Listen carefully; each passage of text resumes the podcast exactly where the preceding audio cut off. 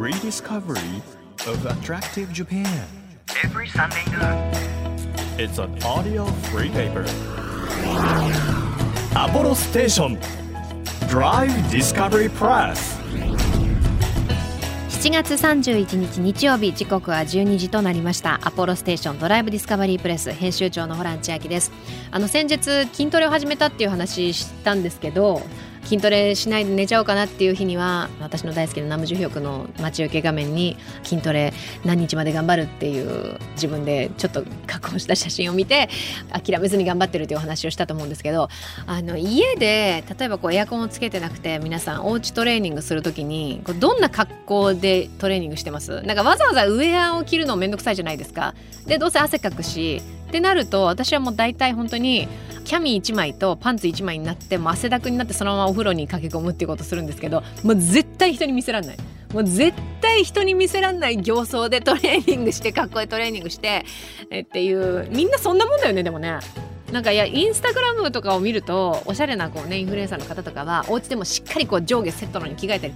でもあれは現実じゃないよね。みんな現実はパンツとキャミとかでやってるよね。どう？そうですよねきっとね。そういうことなんだな。何かよくわかんないけど。いやこの間改めてあのトレーニングし終わった後の自分を鏡で見たらもうボッサボサの髪になんていうのクタクタになったキャミソールにパンツ一丁の自分見てこれひでえなと思ったんですけど。まあ誰にも見せないからいいよねということでそんな夏も間もなく本格的に8月に入ってですね暑さも増してくるということで皆さん今日はつるっといきたいと思いますよね。ということで先週に引き続きそうめんを特集します。この番組は日本全国さまざまな場所にスポットを当てて普段気がつかなかった日本の魅力を再発見していく耳で聞くフリーペーパーなんですけどあの再発見したいのはそうめんの魅力なんですよ。先週ねそうめん二郎さんをお迎えしてそうめんいろんなところにいろんなそうめんがあるっていうふうに伺ったので今回は実際にタイプの違うそうめんを食べ比べしてこんなアレンジレシピがあるんですよっていうのをぜひラジオの前の皆さんにもですね真似していただきたいというふうに思います。ぜひぜひメモをご用意の上お聞きいただければというふうに思います。1ページ1ページ締めをめくるように輝きあふれる日本各地の情報と素敵なドライブミュージックお届けします。音のフリーペーパーアポロステーションドライブディスカバリープレス。今日もどうぞ最後までお付き合いください。アポロステーションドライブディスカバリープレス。この番組は出光興産の提供でお送りします。耳で聞くフリーペーパーアポロステーションドライブディスカバリープレス改めまして編集長のホラン千秋です。今日は先週に引き続きそうめん特集ということでそうめん研究家のそうめん二郎さんお迎えしております。どうぞよろしくお願いいたします。そうめん二郎でございます。よろしくお願いします。お願いします。先週もねなんかいろいろこう、そうめんの美味しい茹で方とか締め方とかあの伺ったんですが実際に今日はいろんな地域のそうめんをいただいてあ、はい。こんな楽しみ方味わい方があるんだっていうのを勉強したいなというふうに思っております、はまずなんですけどこうそうめんをいただくときに、まあ、めんつゆでね皆さうん。ん召し上がると思うんですよ、はい。そのめんつゆの割り方とかこれぐらいがいいですよとか甘めがいいしょっぱめがいいとか、うん。そうめんと相性のいいめんつゆの選び方ってありますか、そうですね。めんつゆまあ醤油とか、はい。もう全国各地いろいろありますよね、うん。えー、あごだしとかはい。エビだしとかねしいたけだしとかかつおとか。まあ地域によっていろいろ違うんでこれお好みはあると思うんですけど、僕はねちょっと,、えー、と甘いものが非常にそうめんに合うんじゃないかななんて思ってますけどね。甘めのだしつゆ、はい。ですね。で、えーまあ、どうしてもワンパターンになっちゃうんではい。そのめんつゆにいろいろちょい足ししてもらったり味変していただいたりはい。いろいろやっていただけたらいいんじゃないかなおって思います。がじゃあそのちょっとちょい足しで、はい。いいですか？一つ食べ方おすすめなのは早速いただきながら。はい。行きましょうか、えーこれ半田そうめんという徳島のはい。めちゃめちゃ太いコシがあるそうめんなんですね。すごい目の前にあのあるんです。太さはねスパゲッティぐらいあるありかもますよね、うん。見た感じね、はいはい。これ極太でございます、えーでこれですね、はい。実は豆乳そうおつゆがさはい。今あめんつゆじゃないんです。白と思ってそう。はい豆乳に、えーごますってます。たくさん入れてます。あもうそんなひと手間が加わってるんですね、これね。で隠し味少しポン酢味ポンが入ってるんです。ごまはい。豆乳味ぽんはい、はい。で、えー具としては静岡の桜エビとしらす。と大葉ですね。ちょっとまあかき混ぜていただきつつ豆乳ですからね。これ飲めます。あ最後まで。はい。そうだおつゆって最後ねどうしてもこう余ったのをジャって捨てちゃうことがね多いですけど。ねこれはいただけちゃうんだ。えー、味ポンちなみにどれぐらいの量とかですか、そのうん豆乳に対して。あの小さじ1杯ぐらいで大丈夫です小さじ1杯ぐらい、ねはいいただきます。ちょちょっと。うわーもうね桜エビのいい香りなんですよ。いただきます。夫婦しなくていいんだったこれ。冷たいです ついね夫婦しちゃう。いただきますうん。まず存在感が違うわ。そうめんですけどあのそうめんと同じ要領ですすると結構口の中パンパンになって今私こんな状態って感じ。ちょっとイメージと違ったです、うん。あ美味しい。やっぱり太いのでそれだけこう存在感があるから、小麦の甘みっていうものをはい。すごい感じるんですよ。でなるほど。さらに豆乳なのではい。なんて言うんでしょうその甘みをこうより感じやすいというかいや美味しい。ごまの風味もあるし。ごまふんだんに入れてるんですすりごまをね。すん。うん。すってくださったんですか、はいすりました。いやすられたもの使ったんでしょ？はい。その通り。でもこれ僕はねあのーはい。めんつゆはね最初食べていただくのはいいと思うんですけど、うんうん。どうしてもワンパターンで飽きてきます、うん。美でえー豆乳とちょっとねそのお酢ポン酢、っていう組み合わせがね非常にちょっと夏バテした時にこれねさらさらいける、そうですうね、ん。あのななんて言うんだろう。優しい味わいなんですけどポン酢のこの酸味でちょっと爽やかになってるので、はい。豆乳だとちょっとこっくりなりがちかなって思っちゃうんですけど、はい。そのこっくり加減をうまくこう爽やかな感じにポン酢が変えてくれててでごまの風味で食欲もそそるし。食レポがすごいな。ね。そうだからあの豆乳でさっぱりしてる分半田そうめん麺はがっつりしてますから。そうそうそういいバランスなんですよ。そうなんですよね。こう麺がね本当にすごい存在感。はい。これあの徳島のね、えーうん。北室白泉さんという製麺所のうん。半田そうめんです、うまっすごいこれこれもそうめんなんですね。そうなんです。まあ冷麦的な太さではあるんですけど、うんうんえー半田そうめんも非常に歴史のあるそうめんなので、えーちゃんとジャスの企画上そうめんというカテゴリーになってますね、はいそのそうめんの企画ってあるんですか？そうですね、うんうん。何をもってこう、はい。そうめんになります？あの1.3ミリまでがそうめん。で1.3から1.7ミリまでが冷麦、ん1.7ミリ以上がうどんという、まあ、ジャスの企画があるんですね乾麺の場合は。なのでもうギリギリのラインをギリギリのギリギリ。これぐるみも入ってるんですよ。そうちょこっとねうん。入れましてちょっと感じたでしょ？感じました。コリこッというの。が香ばしさが、はい。ちょっとまたごまとは違う香ばしさが。そうなんです。くるみはね、はい。えーもう昔室町時代なんかには貴族がそうめんと一緒にくるみをのせて食べていたっていうような話がありますね。うーん。うん、くるみのタレなんかも最近売ってますしね。大好きです。くるみだれのそばとか。あれねそうめんに実はあります。あくるみはちょっと大人になったらくるみいいですよねあ。いやいいですなんかついつい頼んじゃうとはい、ちょっとお酒飲む時でもね。いいですねまあ美味しいもう次が来たよ私も、はい。まだ半田そうめん浸ってたいのに大変じゃあちょっと半田そうめんお返しして続いてはい。白石ウーメンでございます。噂のはい。えー、これハーフサイズのはいはい19センチのそうめんが、まあ9センチぐらいなんですね。これをごまだれでございます。ごまだれ好きなんですよ、はい私ごまだれ、そしてこれもちょっとお酢が入ってます。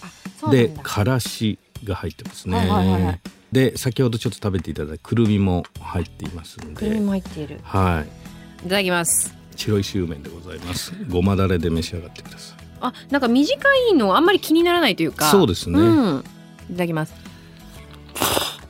うんごまだれうまいこれはい。まあちょっとお酢がね隠し味で入ってますから。からしも効いてる本当に。そううん。だからちょっとあの東中華のごまだれ的なあそうそうそうそうそ感じもありますよね。あこのタレ美味しい。くるみもねコリコリ。くるみいただきます。うん。うん。くるみ美味しい本当に、うん。まあこういうあのごまだれにお酢からし、えーうんくるみを入れて、えー室町時代では貴族の方々が食べていたっていうようなお話も残ってまして、まあ、それをちょっと再現してみたんですけどね。うん。あとやっぱり短いから夏バテしてる時とか絶対いいわ。そうこの食べ方この長さうん。が非常にね僕は合うんじゃないかなと思いますね、うん。白いシューメンでぜひ召し上がっていただきたい、あこれ美味しい。なんていうさっきの半田そうめんもそうですけど、うん、長さを変えたり、はい。太さを変えたりするだけで全然違うよびっくりするぐらい。面白いですよ面ね白いです。まだありますからね。かしこまりました。ちなみにあのウーメンのはい。このパッケージめちゃくちゃ可愛い。そう。これ小さくってね、うん。くるっと回す帯がねはいはい。ありますが。コンビニのあの海苔巻きみたいな。わかります？そうですね。そのサイズですよね。それよりもちょっとちっちゃいかも、はい。ほんと手のひらサイズで。で大体これ3本ぐらい入ってるんですよ、うん、で非常にお安いですあそうなんですうねん。これお値段も。3つ入ってさこれは300円ぐらいだと思うんですけあそどうなんだ。なんでちょっとねこの間ありがとうねって言ってお返しというか、うん。気持ちとしてねあげるっていうような手土産とかいいですよね。いい。しかもそうめんいただいた時にいつもと違う見た目のそうめんだとえ何これっていう会話になるからそうなんですすよっごいいいかもこれ。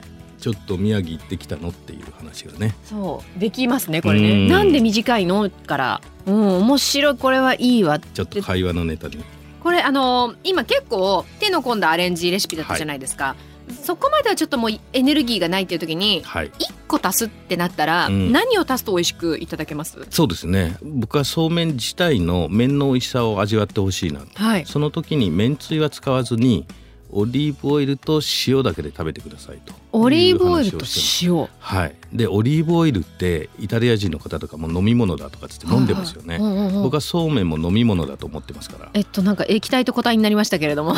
そうめんも飲み物。ね喉越し、うね、えー喉走りがいいっていうことで、うん。もう一緒にオリーブオイルと飲んでいただくと。いうようなイメージですね。そうするとどれくらいかければいいんですか？あもう結構ね3回転半ぐらいかけたらいいと三回転半ひはい。一束に。一束にもう三回転。結構かけていただいてパラパラっとちょっとハーブソルトとかあをかけていただいて、はい。召し上がっていただけば。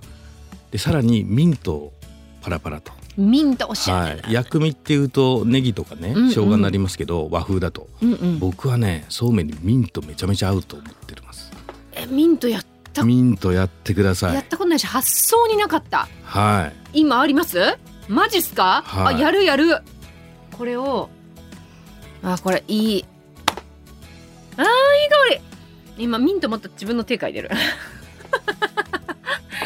今ミントをそうめんの上にかけました。はいオリーブオイル結構ね多めにかけて。多めにいきますね、じゃあちょっはい。とじゃじゃじゃじゃじゃじゃああいいです、ね、こんなもんでいい？いいと思います。いいオッケー。うわーこれなんかほんとパスパスタみたいな感じ、はい。あお塩もありますね。あお塩もね。ハーブソルト。ソルト。パラパラっとこの中にはですねちなみにオレガノとかバジルとか、セージとかが入っておりますね。ああもう最高ですね。いいと思います。はい。ありがとうございます。いただきたいと思います。おいしい。めちゃくちゃ美味しい。ミントの香りもすごいでしょ。うこれやばんばですね。これめっちゃうまいめっちゃうまい。ちょっと笑っちゃうぐらいうまい。塩とオリーブオイルとミントだけなんだけどめちゃくちゃうまい。何こいやこんだけ喜んでもらえるとは。れうんこれ家で簡単にできるじゃないですか、うん。うんでオリーブオイルはちょっといいやつね。いいやつね。エキストラバージンオイルうん。とかイタリア産のものとかスペイン産のものってありますよね、はいはい。生でいただいて美味しいやつね、はい、ちょっと青青ってぽい香りをするやつ、あれがいいですね。飲めますから。これやばいわ。すんごいバランスいいそうめんやっぱりねまあうん。八方美人っていうか、はい。い、ろんなやつに合わせていくんですよ。あら。ねコミュニケーション能力が高いんですよ。小麦系飯うん言えなかった。コミュニケーション能力がねはい。すんごい高いこれ。あめんつゆなうわ前めんつゆ切らしてたっていう時だけじゃなくてもやってほしい。あそうですね、うん。ぜひ。これは夏終わってもね、うん。もうやってください。うん。あはい。夏が終わっても秋が来ないっていうだそういうのも持ってんだ。すごいな。何でもいけんですね。はい。ストックが。何でも合わせていきます。何でも回していきます。ちょっと私もう食べ尽くしました？はい食べてまだいけますよっていうぐらい全部美味しかった。ありがとうございます。全部私メモりましたよ。もう台本持って帰る。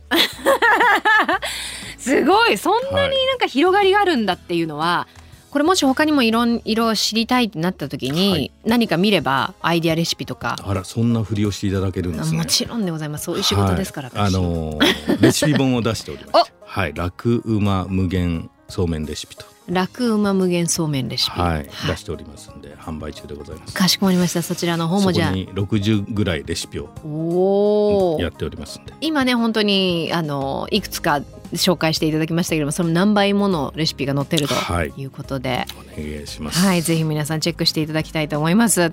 お店もやられてるということで。あ、そうなんですよ、はい。ありがとうございます。えー、四谷二丁目でですねタイ料理屋さんが休みの日曜日をお借りしましてね、はい、えーラブエイジアさんというお店を日曜日借りて、えー、曲がりそうめんバーをやってます。まあお酒飲みながらそうめん食べていただくというような形であの今日のような形でいろいろレシピを毎週変えてます。なるほど。はいじゃあそこに行けば新しいそうめんとの出会いもあると毎週新しいそうめん作っておりますのでいうことですね。はい、ありがとうございます。ぜひ皆さん、えー行ってみてください。ということで2週にわたってちょうど今がねもう旬というふうに言われているそうめん取り上げましたけれどももう夏だけじゃなくていろんなレシピアレンジすることで春夏秋冬を楽しんでいただきたいというふうに思います。本当そうめん二郎さん最後にですねそうめんの魅力をはい伺ってもよろしいですか？そうですね、そうめんはですねやっぱりそういったあの献上品として食べられてきてなおかつお中元の歴史もあって、えーお世話になった人にプレゼントする、えーでご縁を取り持つ中でもあります、えーなのにアトラクションとして流しそうめんもやるとワイワイやると。まあそういうなんか常に人の間にあるというところがそうめんの最大の魅力じゃないかなと思っております。そうめんがつないでくれた私とそうめん二郎さんの縁にも感謝いたします。赤い糸がつながってるかもわかんないですね。白かったかな？本当に2週間にわたってはいありがとうございました、ありがとうございました。そうめん二郎でございました。お送りしたのはキソネコカミで夏っぽいことしたいでした日本全国の魅力を再発見していく耳で聞くフリーペーパー DD プレスではリスナーの皆さんにもとっておき情報を送っていただいています。まずは宮城県にお住まいの気仙沼の親父ライダーさんです。この写真は隣町の岩手県大船渡市にある東日本大震災の津波に耐えたポプラの木で地元の方々からど根性ポプラと呼ばれて親しまれている木です。樹齢80年だそうです。この木を見るたびに力をもらえる気がします。ということで本当にね背が高くてこれ高さおよそ25メートルあるそうなんですが周りのね多分きっと津波などで大変な被害を受けていろいろ景色が変わってしまったと思う部分もお船渡市あると思うんですけどこのど根性ポプラはその中でも本当に耐え抜いたんだなっていうのが伝わるようなまっすぐ天に向かって伸びてる木で。いやーすごい。これは元気もらえるだろうなっていう感じしますね。気仙沼の親父ライダーさんありがとうございます。続いて北海道にお住まいのゴロゴロリンさんです。私のパワースポットは近所のお庭や雑草です。ご近所には素敵なお花が咲くお庭がいっぱいで道端の雑草の花もなかなか可愛らしいです。嫌なことがあったらああそこのお花見に行こうと気持ちを切り替えます。今の時期はつぼみが絞り出しのクッキーみたいな形で淡いピンク色の可愛いお花が咲くカルミアが好きです。ということでカルミアの写真を送っていただいて。確かにこれ見たことないなっていう形なんですけど線香花火のパチパチパチってこう散った先にほんと絞り出しのクッキーというかコンペイトみたいなつぼみがたくさんついている感じのお花ですんごい可愛い初めて見た私えー、咲いたところも見たいなこれ近所にこんななんか素敵なお花咲いてたらこれは見に行きたくなりますねゴロゴロリンさんありがとうございました。こんな風にですね、えー皆さんの街のいいもの情報いつもお待ちしています。Apollo Station Drive Discovery Press 東京 FM からホラン千秋がお届けしてきましたアポロステーションドライブディスカバリープレス今日もねいろんなそうめんご紹介しましたけど全部全然違うの。本当になんだ半田そうめん？ちょっと太めの半田そうめんねアレンジレシピの中では今日のレシピの中ではちょっと手間がかかったレシピだったんですけど本当にねちょっとうどんみたいなスパゲッティみたいな感じも美味しかったですしあとはねミントと塩とオリーブをかけた超シンプルそうめんめちゃくちゃ美味しかったです。だからこう手をかけても美味しいしシンプルでも美味しいしっていうこのそうめんの包容力というか許容度というか寛容さすごいなって思いましたね。すごい。何でしたっけ？二郎さんがおっしゃってたやつ。コミュニケーション。そうそうそう。コミュニケーション能力が高いということで何の素材と合わせても美味しい。本当にね皆さんこれあの夏だけじゃなくていろんな季節で食べたくなるレシピがいっぱいあったと思いますので是非参考にしてみてください。アポロステーションドライブディスカバリープレスこの番組では毎月テーマを設けてメッセージや写真を募集中です。もう7月が終わるということで来月のテーマになります。えテーマは夏休みに行きたい場所行ってよかった場所ということであの過去のことを振り返って、えー皆さんここよかったよですとかあ今年ここ行きたいなみたいなところ行けてないけど行きたいみたいなのでも夢でも構いませんのでぜひぜひ、えーメッセージお寄せください。情報を送ってくださった方の中から毎月3名様に番組セレクトのとっておきプレゼントを差し上げております。今月は日本の工芸を生かした生活雑貨を展開する中川正七商店のカレーセットです。郷土料理をベースに作られたレトルトカレーなんですが例えばあの岐阜県白川郷に伝わる郷土料理から発想を得た牛すじと豆のカレーであったり私もねあのいただいた愛知県特産の八丁味噌と手羽先丸ごと1本が入ったカレーなどその土地の文化が感じられる7種類をまとめて、えーお届けしたいというふうに思います。さらにカレーを美味しく食べるために作られた新潟燕市のカレーのためのスプーンもセットにしております。こちら3名様にプレゼント差し上げますので欲しいという方はメッセージを添えて番組ホームページからご応募ください。7月分はもう今日が最後じゃない？皆さん今日中にということになります。お願いします。また毎月の注目のイラストレーターさんが手掛ける番組ステッカーもプレゼント中です。今月これももうラストチャンスですよ。横浜生まれ台湾人イラストレーターのソシホさんの作品です。ぜひぜひゲットしてください。こちらもメッセージとともにご応募お待ちしています。日本全国さまざまな場所にスポットを当てて日本の魅力を再発見していく耳で聞くフリーペーパーアポロステーションドライブディスカバリープレス。もうね随分いろんな魅力を再発見してきましたけれどもどうも。もう噛んじゃうの本当今日。そうめんでつるとなったはずなのに滑りが悪いですね。え ー来週もですね日本のまだまだ知らない魅力を再発見していきますのでぜひぜひお付き合いください。お相手は編集長のホラン千秋でした。また来週。アポロステーション。ドライブディスカバリープレスこの番組は出光興産の提供でお送りしました。